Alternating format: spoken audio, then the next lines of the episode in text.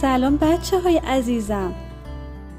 اسم کتاب امروزمون قصه های جور و جور زردالو طلایی و زردالو زرده. روی یه درخت دو تا زردالو بودند. یکی طلایی یکی زرد. یه روز زردالوی طلایی به زردالوی زرد گفت ببین من چقدر خوشگلم برق می‌زنم. اما تو چی؟ زردالو زرده گفت ما هر دو خوشگل هستیم بیا با هم دوست باشیم.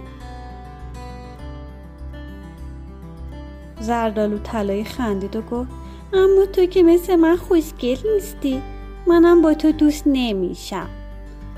زردالو زرده هیچی نگفت. صبح شد. روی صورت زردالو طلایی یه خال افتاد. زردالو زرده ازش پرسید. حالت خوب نیست؟ روی صورتت یه خال در اومده.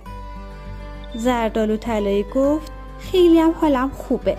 این خالم منو خیلی خوشگل تر کرده. زردالو زرده بازم چیزی نگفت. هر روز روی صورت زردالو طلایی خالای بیشتری در می اومد. زردالو زرده هم بیشتر براش ناراحت می شد اما چیزی نمی‌تونست بگه.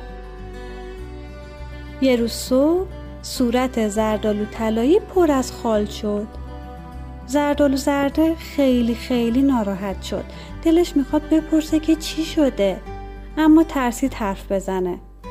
تا اینکه یه روز باغون از راه رسید. زردالو زرده رو دید و گفت به چقدر بزرگ شدی خوشگل شدی. بعد اونو کند. و انداخت توی صندوق وسط زردالوهای دیگه. زردالو طلایی رو هم دید و گفت تو که صورتت پر خاله به درد من نمی‌خوری. و گذاشت و رفت. زردالو زرده برای زردالو طلایی خیلی ناراحت شد چون تنهای تنها شده بود و خودش یه عالم دوست جدید پیدا کرده بود.